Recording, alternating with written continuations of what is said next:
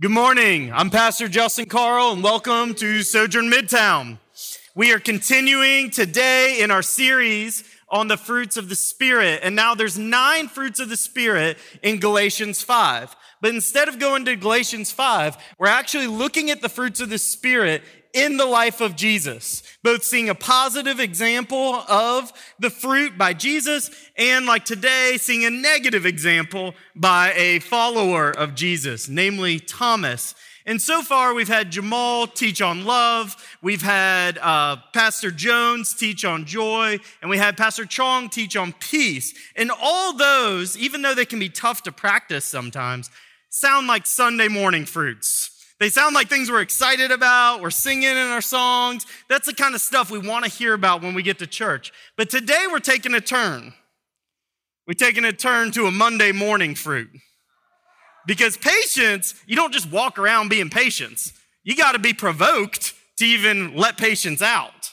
You got to be provoked to get a chance to express patience. And if you're like me, sometimes when you're provoked, it's not always just patience that pops out.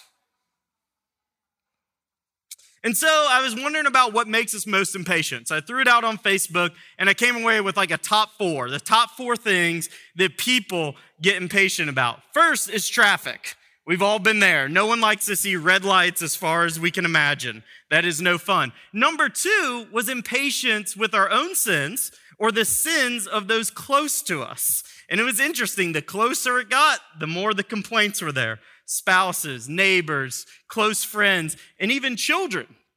And with children, it's interesting because we pray and we pray and we want these children, and they're such a gift from the Lord. It truly is a gift from God. But then we learn as they kind of progress into maybe toddlerhood that they're also God's chosen instrument of patience in our life. They start just putting the screws to us, literally. My child is currently in a rebellious stage where shoes in public are a big no no. So we have a hippie child running around. Um, the other two is when people aren't paying attention, they're on their phones or Kroger, they're just not on it or whatever it is. And number four was a little more serious patience when we're waiting on God with a hope for something. We've had a vision from the Lord, we, we, we feel something from God, and we're just waiting. What, when will it be, Lord? What day will it be? My patience is growing thin. I know you're good, but things feel crazy. And so what is patience? I want to look at the what the Bible gives us as patience because it's a word that's on decline in our culture. It's actually used 3 times as less in literature than it was 200 years ago. So we're beginning to lose a sense of what the word means.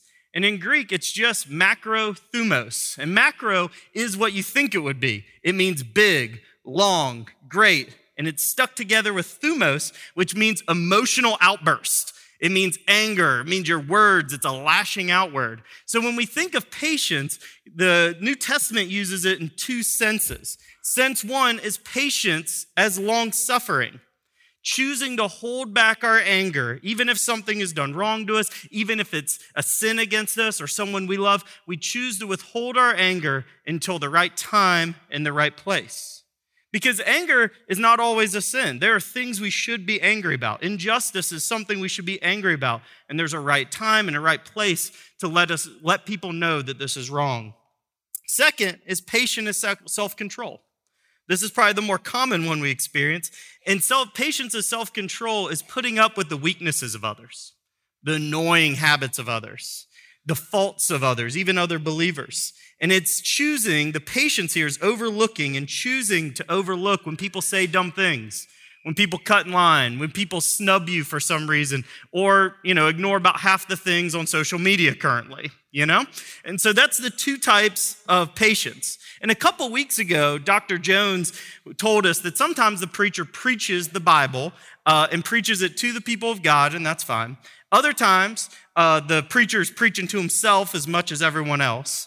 And I want to take that one step further because I've gotten to study it for a couple of weeks. I was at camp with Henry and doing the S2 camp, and so I was kind of catching up, getting ready for this sermon, reading ahead. And God just started to fry my heart like an egg as He started to turn up the heat of what patience really is and how little I really have. And it got so bad, I, I literally started to feel like I was underwater. As the convictions started to rise. And I had to call a Carl family council. And I like sat my wife down, sat my toddler down like she was going to sit, and then I, you know, sat my dog down.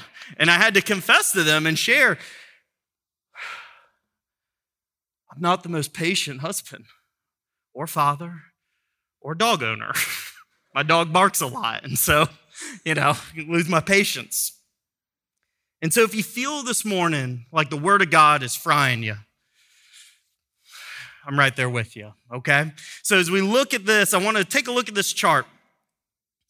And we see this is kind of the values of our culture. This is where we're going. Our world is increasingly uh, defined by speed, convenience, and entertainment. You can just think the internet, iPhone, Amazon. And these are the consequential attitudes. These are the unintended consequences. Slow is bad. Hard is bad. Boring is bad. And what it's trained us to do and think is that it's okay to be impatient with anything that's slow, hard, long term, involves suffering, involves commitment, and isn't fun. We've trained ourselves to say, hey, because we're a part of that culture, that we can just be disgruntled if things aren't going great and moving quickly. And so today, you can go ahead and turn to John 20. It's uh, Matthew, Mark, Luke, John in your New Testament. It's towards the back of the Gospel of John. And we're going to examine Thomas's impatience and we'll see that his impatience is our impatience. And then I want to see Jesus as a patient God, as the God of all patience. So turn to John 20. If you don't have your Bibles, it'll be on the screen behind me. Let's stand for the reading of God's word. Now, Thomas, also known as Didymus, one of the twelve, was not with the disciples when Jesus came. So the other disciples told him, We have seen the Lord. But he said to them, Unless I see the nail marks in his hands and put my finger where the nails were and put my hand in his side, I will not believe. A week later, his disciples were again, were in the house again, and Thomas was with them. Though the doors were locked, Jesus came and he stood among them and he said, Peace be with you. Then he said to Thomas, can see Jesus turning to him here, put your finger here. See my hands.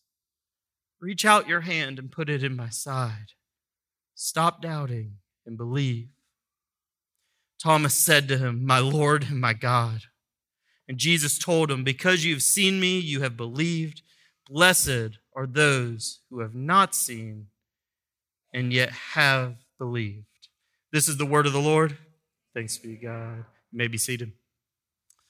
Lord Father God, I want to pray for us as we dive into your word today. We know all power rests in your word and your spirit working through us. No matter how great the church is, no matter how great all of our giftings are as we serve one another, the tools of our growth, the tools of our change, the tools of our salvation are your word and spirit at work. And I pray for that earnestly in the name of Jesus Christ now. I pray that we look at maybe the high holy moment of the Gospel of John and maybe even the Bible of Thomas proclaiming that you are Lord and you are God, and we would be forever changed by your magnificent, perfect word. Amen, Jesus Christ, I pray. Amen. So when we look at John 20, it's the second to last chapter of the Gospel of John. And the Gospel of John starts out with this that God, the eternal God in Jesus, comes of a Virgin Mary and born as a man. So we have the God man moving around, rolling around Galilee and Judea and Israel. And as he gets baptized and begins to teach, he gets these followers. And he gets 12 of them, and they're called the disciples. And they witness everything he does. They see him teach, they see him challenge, they see him at the synagogue, they see him flipping tables, turning water to wine, healing the sick, helping the lame, loving. It was so incredible, the miracles, that some scholars even say there was almost virtually no one sick at the end of three years. He couldn't find any more people to show that I am the God who brings healing and change. And yet, right before John 20, Jesus is dead.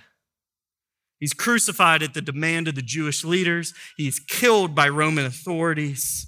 And he's been in the grave for three days. And he died. He didn't fight back. He didn't protest his arrest. He didn't protest the, the sham trial that was at midnight.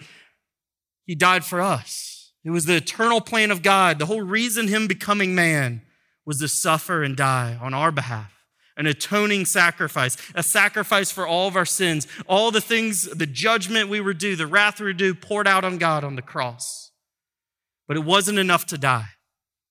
Jesus had to rise, to rise to prove that payment was accepted, that he is a risen one, that it worked, that our sins are atoned for, to rise, to literally prove that he conquers death and we can trust him that one day we will be raised up in eternal life. He had to rise to literally conquer Satan, to let his church that would come after him know that Satan doesn't have the last word in our lives, no matter how dark it feels. And so we have this, and they don't know Jesus has risen yet, but they're starting to get an inkling in John 20. Mary goes to the tomb to bring flowers and to, to, to, prepare spices to make it not smell so bad. And when she gets there, the stone is rolled away, but the clothes are all folded up. And so she sprints back to where the disciples were and she says, Hey, the Lord is risen. They can't believe it. So Peter and John just take off. They're running and running and running to the tomb and they get there and they see the folded clothes and they know it's not robbers. Robbers don't fold dead burial cloths afterwards. And so they leave. And then Jesus appears to Mary and then Jesus appears in the room. We'll jump in there at verse 24. Now, Thomas, also known as Didymus, means the twin, one of the twelve, was not with the disciples when Jesus came. So the other disciples told him, We have seen the Lord. So we see in this first bigger appearance, he appears to Mary, then he appears to the disciples. Thomas is missing, Judas is missing, he's committed suicide at this point. Thomas is missing, and we don't know why. There's no explanation given. I don't know. Maybe he's doing a Starbucks run for the team. Maybe he's that gopher. He's just a go getter. But for whatever reason, he's not there, and he's not taking it that well. He's not about to take it real well. And it's called Doubting Thomas, this section. And we see his doubts exposed, but they're exposed and we start to see them by his impatience. His impatience with the timing, his impatience with the t- people, his impatience with the ways. And here's the three ways Thomas was upset with the timing and circumstances. Why wasn't Jesus on my schedule? Why wasn't, where was Jesus when I'm ready to see him? Why can't he be here now? And this is familiar to us because timing is infuriating, right? Waiting for your browser to load, waiting for that Uber that said it'd be two minutes and it's 12, waiting for the bus that's not on schedule, waiting in an airport, eating lots of airport food and then feeling shame and then like hiding under your seat. And, you know, it's like, oh my gosh, tropical storm Veronica will just not move, you know? Um, when our car breaks down, it's this timing infuriates us. And instead of being reflective and Thomas saying something like, Where was I? Or even expressing regret, like, Man, I wish I was there. Or even a prayerful hope. Jesus has never once not been faithful to me. He said he'd rise from the dead. I'm sure he'll be back soon. None of that happens as he starts to build towards his angry proclamation. Instead, we see the impatience here of Thomas is that long suffering patience is absent. It's his fault. And this is not a long period of time, but he's infuriated. He doesn't have patience. Number two, Jesus is impatient with his own people. Remember, these were his friends for three years. He wouldn't believe Mary at the tomb, wouldn't believe Mary again as she saw him. He chose not to run and go check out the tomb. And he's mad about all these things and he won't believe the testimony of now 10 plus people who were his closest friends and basically family have been traveling around Israel. And you would think he would rejoice. This is the best news in the world. Your Messiah was dead and now he's alive. His friends are literally ecstatic. And he deadpans this, making it much worse. But he said to them, Unless I see the nail marks in his hands and put my finger where the nails were and put my hand into his side, I will not believe. It's pretty gruesome, and you can see a frustrated man here. That's a strange thing to say to God. It's a strange thing to say anytime that you want to stick your hand in a dead, now risen body. But this pushes to the roots of our impatience. Thomas's doubts about God are pumping out of him as his idol, his functional God of control is being messed with. Because he doesn't just want to see Jesus, he wants it his way at his time and by his own experience. And so we see impatience is usually just a symptom of more going on with us, right? We don't wake up and say, Oh, I want to be impatient with my spouse or roommate or friend. Well, I want to be really impatient at work. I want to be a complainer at work. We don't do that. And it's symptomatic maybe of a lot of things, but I think the most common one I've been hearing is control. When our timing or our people or our agenda is upset and suddenly we feel out of control, our impatience just flares up and we can't even help ourselves. It makes us feel crazy. And what it reveals is that control can be a functional God or idol, something we live for, something we worship, something we obsess over, something that makes us feel loved and safe and important. And if it just is our way, if it's just on our time frame, then everything will be okay. And we can call ourselves Christians and maybe even act like Christians a lot of the time with our functional God, our real God being control. And it's only really revealed when God knocks it over. Your car has a blowout that person is late. And then suddenly the real us starts just pumping out. Our impatience is everywhere. And what it's symptomatic of is our unbelief. It's symptomatic, just like of Thomas, his doubts provide this cocoon for control to be his God, and it pumps out his, um, his impatience. Thomas is impatiently demanding an unreasonable amount of evidence about Jesus because of his control issues. Remember, he'd appeared to these people already. Jesus had prophesied about his own death 10 plus times in the Gospel of John. The whole Old Testament, which Thomas probably knew or knew very well, he'd seen it fulfilled before his eyes 300 plus prophecies. And now he's like, I'm not ready to believe. Not on their testimony, not on the Bible's testimony, not on Jesus' testimony about his own resurrection before his death. And we're hitting Thomas pretty hard. So we're going to lay off Thomas. But at least Thomas expressed his impatience. Because Thomas's impatience is no different than ours. See, when it comes to impatience, we do one of three things. We either express it, we let it out, like Thomas, and it's this angry outburst. Oh, why won't you just do this? But then the second move that's maybe more common is we stuff it down. We know it's setting in when we have bitterness over situations or people, when resentment grows against that roommate or spouse or boss or whoever it is. We're impatient. We're just letting it poison us.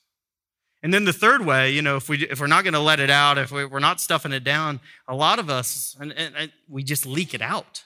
It just starts seeping out of us. We think it's under control, but we notice we're starting to drop little cutting remarks all the time. We're sarcastic around certain people only. Our voice changes. We're dismissive of others. And we start to see our impatience is poisoning us and it's just seeping out of us all the time. And so that's why impatience is so tricky.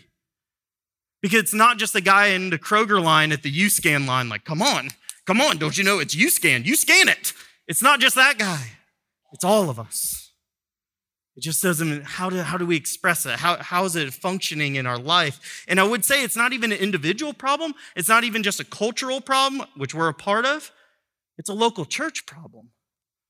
Because all of our hearts make up this church, all of our persons make up this church.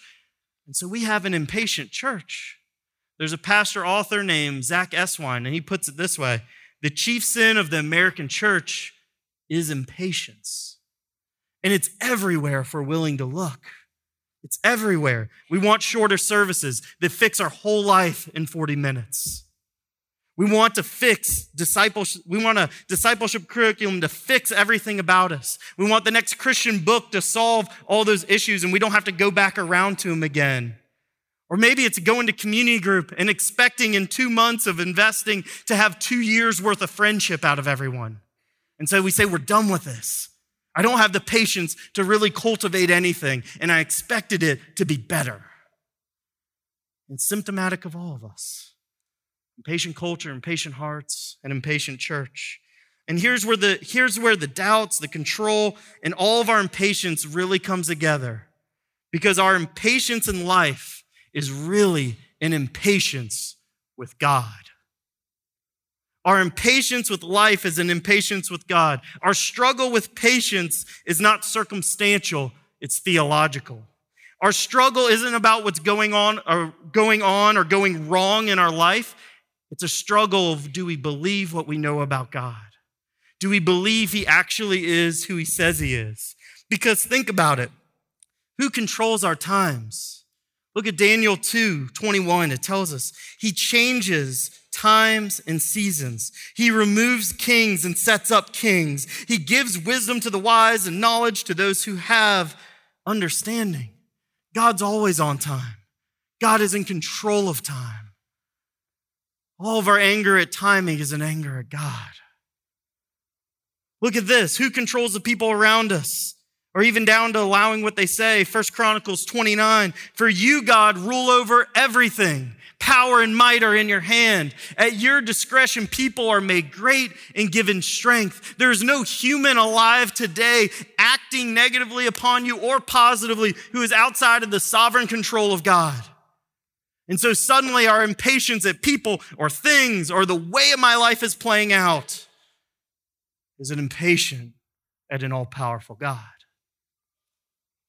The world is God and everything's in it. And I want to nuance this because sin does wreak havoc and it wreaks havoc in our world and in our life. Sin is horrible it messes with our biology. It messes with our relationships. It messes with our jobs. It messes with our emotions. It messes with everything about us. But I confidently, the scriptures tell us that the havoc in a believer's life is never outside of God's allowance for it. God is in control, not sin. God is in control, not Satan. We can look at the cross if we want evidence. When we rage against the world, we rage against God. When we see a person who is impatient, no matter their religion, they're an atheist. When we see a person who's impatient, no matter their religion, they're an atheist. Thomas is trying to boss God around like he's in charge. And this leads us to a serious and important place. A serious and important place of how can I move past my doubts?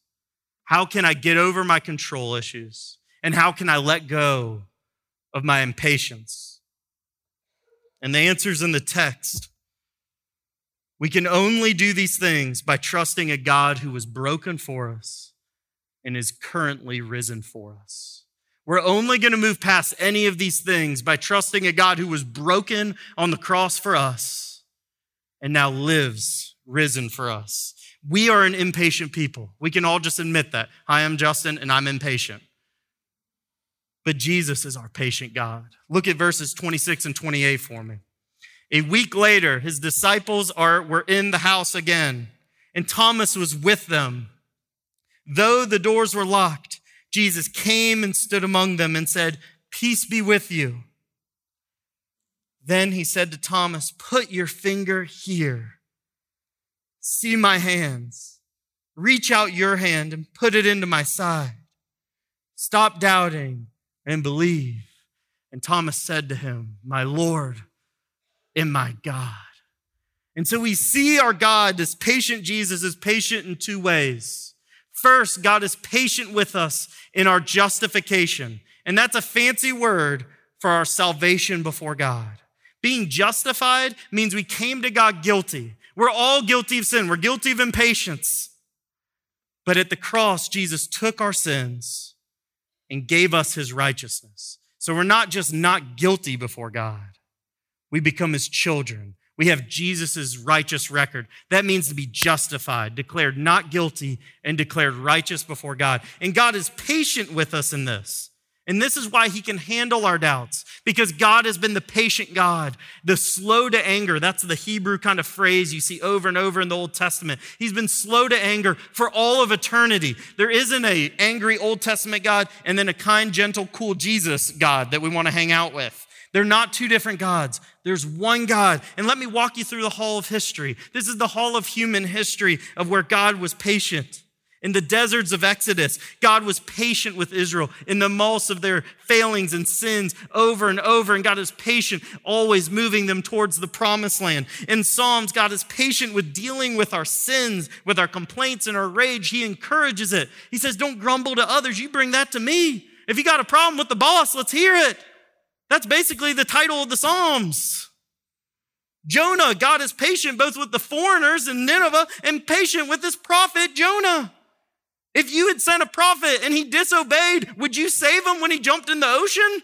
Well, he did. He sent a whale. He got him, spit him back up. And what did God do? He gives them the exact same commission. He doesn't change the mission in iota. I would have sent someone else. Jonah, you're cut. You're off the team. I'm looking forward to next year's draft. We're going to get a better prophet. That is not God's way. He isn't giving up on Jonah. He didn't even give up on wicked Nineveh. And look at Micah. God is described as different from all the other gods of the ancient world. He's saying, I'm patient. I'm not like a child. I don't change my mind every 10 seconds. I'm not appeased with minor sacrifices. He says, I'm God. I don't change. I'm always patient. That's the book of Micah. Hosea, God is patient with Israel like a husband to an unfaithful wife. And then later in chapter 11, he says he's patient with us like a, like a parent with a child. And it gets so personal there that God even cares about that. He's all the way up in the intensity of those two relationships and saying, I'm patient like the best husband and father you've ever met. And then finally, we see in Jeremiah, God is patient and sends prophet after prophet for 40 straight years who come and say, Israel, will you please come back? I'm waiting. I don't want to send you into exile. I would rather you come home. And here's a great summary for God's patience in Nehemiah 9. For many years you were patient with them. By your spirit you warned them through your prophets, yet they paid no attention. You gave them into the hands of neighboring peoples. But in your great mercy, you did not put an end to them or abandon them, for you are a gracious and merciful God. This means God was patient before we believed, and he was patient as he drew us to himself. He was patient in our foolishness. And I want you to see he's patient before you believe, but he's also patient for if you're in Christ, if you already believe. This is a patient God, and that's a big word called sanctification. It's important we unpack big words because they're in the Bible, and I want us to understand when we're in the Bible and not just gloss over. You know, I'm, I'm a glosser. You know, I want to, I got to dig in. And sanctification means the process of a justified believer becoming slowly more and more holy in his or her actual life. And this is reflected in the scene with Thomas. Because as soon as Jesus shows up, Thomas fades in the face of Jesus. The rebellion is over. The raging is gone. The doubting is gone. The inquisition he was mounting against the evidence of Jesus, his impatience starts to melt. And the Jesus who shows up says, Peace to you. He settles the whole room in an instant. And then he draws close to Thomas and says, Hey, I'm here now. I'm this close. And I'm not mad. I want you to see my wounds. I want you to see who I am. Go ahead and touch him. That's how gentle Jesus is. This is the lion who chooses to be a lamb in front of us. He says, Go ahead and see the blood. If that's what you need, come that close. I'm here all night.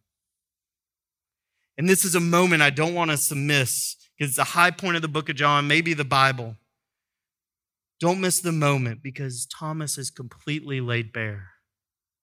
All of his warts, all of his sins, all of his shouting, all of his impatience, God knows it. Jesus is not ignorant of last week. But this is the kind of Jesus he sees, and this is the Jesus I want you to see. It's that I'll never leave you type of God. It's there's nothing you can do to make me love you any more or love you any less type of God. It's the Thomas, I know you've been a fool, but I love you anyway sort of Savior. And it reminds me of a scene, and you might think this is cheesy, but in 2004, there was a movie that kind of swept the nation. It was called The Notebook when Ryan Gosling was a young lad and there's this scene where they're in front of the house and it's near the end of the movie and they're like they're like fighting fighting fighting and they pop off the porch and they're in the grass and they're by the blue car. And ryan turns to Allie, or noah turns to Allie. oh i just love ryan. Um, and he drops this line and it's awesome. He says so it's not to be easy. It's to be really really hard we're going to have to work at this every day, but I want to do that because I love you. I want you. I want all of you forever, you and me, every day. And it's so powerful because they just spent five minutes yelling about each other's flaws. And we have something a lot better than Ryan Gosling.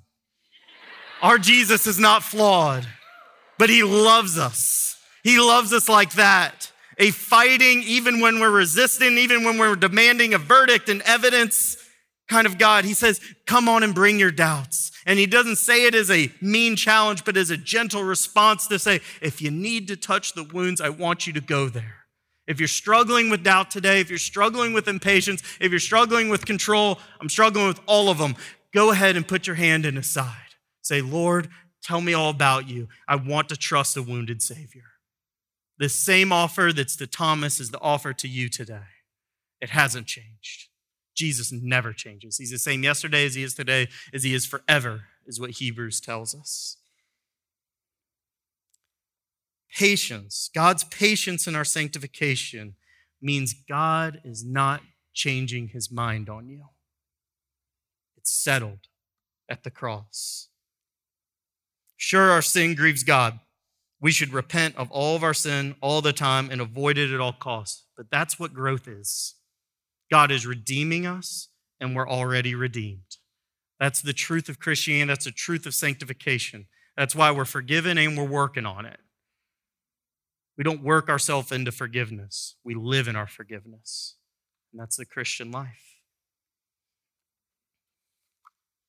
So he's patient in our justification, he's patient in our sanctification. And we see in verse 28, we have the antidote of our impatience. And it's believing our patient God on his terms. Verse 28 says this Thomas said to him, My Lord and my God. And that phrase, Lord, is loaded. It's a loaded Old Testament phrase to call God Lord. It says, You are king and sovereign over every aspect of the universe. You exist outside of the universe and govern it from within. You are the God of all. And then the second part, he doesn't just say, You're God, he says, You're my God. He's the God over all, He's the creator, but He's my God, He's Savior, He's ours or maybe even better, we're, we're His. Learning to trust Jesus as Lord and God, as a wounded Savior who's risen and as King over all, is how you cultivate patience. Timing's off. God, you're sovereign. People annoy me. Well, good thing you died for them too. There's a way that the gospel heals and speaks to our problems. We've done a lot of theological today, a lot of scriptural. And so I want to hit a couple practicalities. A couple here, the four broad categories. We kind of mentioned them earlier, but I want to help us apply the gospel to our life and think about these things in the gospel. Look at your uh, bulletin. It says impatience with the future. In our way to out of impatience with the future. When we are waiting for that promotion or waiting for that child or waiting for that marriage or husband or wife or whatever it is or waiting for the to be healed or waiting to get out of the treatment or waiting to get out of school our answer is contentment with God. Because God is with us right now. And the best thing about your life right now is God is with you. And in two years, no matter if you get that thing or not, the best thing about your life then will be God with you. It doesn't mean it doesn't hurt right now. We should long and hurt for things that are good and holy. That's good. But it's a longing and hurting with God, not against Him. The best thing about our life is God's presence with His people right now. So, in the face of future anxiety, we can have today's contentment impatience with circumstances. The invitation of the gospel is to lean into God's sovereignty. If God's over us, whatever it is going on, no matter if it's minor, a tire, bigger, a fire, huger, a death, it doesn't matter. Those things matter, but God, the sun's still going to rise tomorrow. And if God's permitted it in your life, there's a purpose for it, whether you understand it or not. And the mystery isn't even figuring that out, it's trusting that God knows. He sees you, He hears you, and his invitation of a wounded Savior stands to put your hand in his side when it doesn't make much sense. Our patience with others. And this is a hard one because our impatience with others, often these are things we've prayed about. Often these are things we've begged God for. I want that spouse. I want that job. I want that child. And those are things we're most frustrated for. That was one of the most revealing things I've learned is, man, it's the things that I love and I've asked God for, the things that are driving me crazy. And our answer from God is the love of God. We love because He first loved us. if our love for those things is dependent on them loving us or their perfect record or their perfect love towards us, we are hopeless. But if the power to love that spouse who ain't changing and that toddler who's terrorizing and that job that's taken over your life like poison ivy, that power is only in God's love. Because God loved us first, we can choose love in that moment. We can stop in that impatience, that provocation, and wait a couple seconds to respond. It might get a little awkward, but I would just wait and say, I'm going to choose patience because I know God loves me more than I can imagine. I know God loves them more than I can imagine. So I'm going to want their good and be patient today. It's a spiritual act. It's not going to happen through hard work, it happens through effort with God. And then, last, maybe the most toughest one of all is impatience with ourselves. I'm plagued by this all the time. I wish I was a better dad.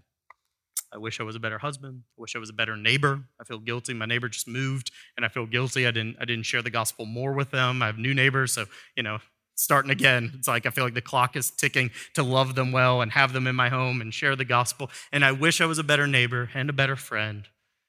I wish I was holier. And we start to see the solve, how to solve our impatience with ourselves is the grace of God. There's no other solution. And the grace of the God is so radical that God doesn't love some future version of yourself. He loves you right now. He loves you as you are. He didn't save some future version of Justin. He didn't save some future version of, of, of ourselves. He's, he's, he is saving, and the grace of God is acting on the person who's fighting with their spouse on the way to church, who lost their temper last night, who made a, a poor decision last night, who's blown it for months on end. The grace of God is for you right now, not when you get it all together, not when you clean yourself up. Because most of us, if you're a Christian today, we say, Jesus paid it all. All to him I owe. I get it. He paid it all but we functionally live the gospel of guilt. He did so much. Why can't I get my stuff together? Oh man, Jesus is so patient. I'm so impatient. I better try harder tomorrow. And God's not opposed to our effort, but He is opposed to our earning. And I want to free you from the gospel of guilt because the biggest problem with the gospel of guilt is the focus is still on us. It's not on Jesus and His performance,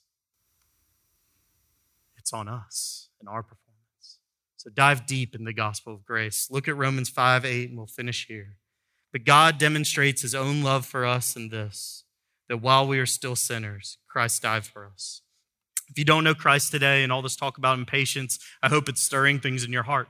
And I hope you find a place where you can go and talk with a friend who brought you, or talk with another friend, or find a pastor in the back and explore what it means to have a relationship with Christ. If you are a believer today, please believe the gospel of grace. There is a patient God waiting for your impatience today. He loves the you version right now, just like Thomas.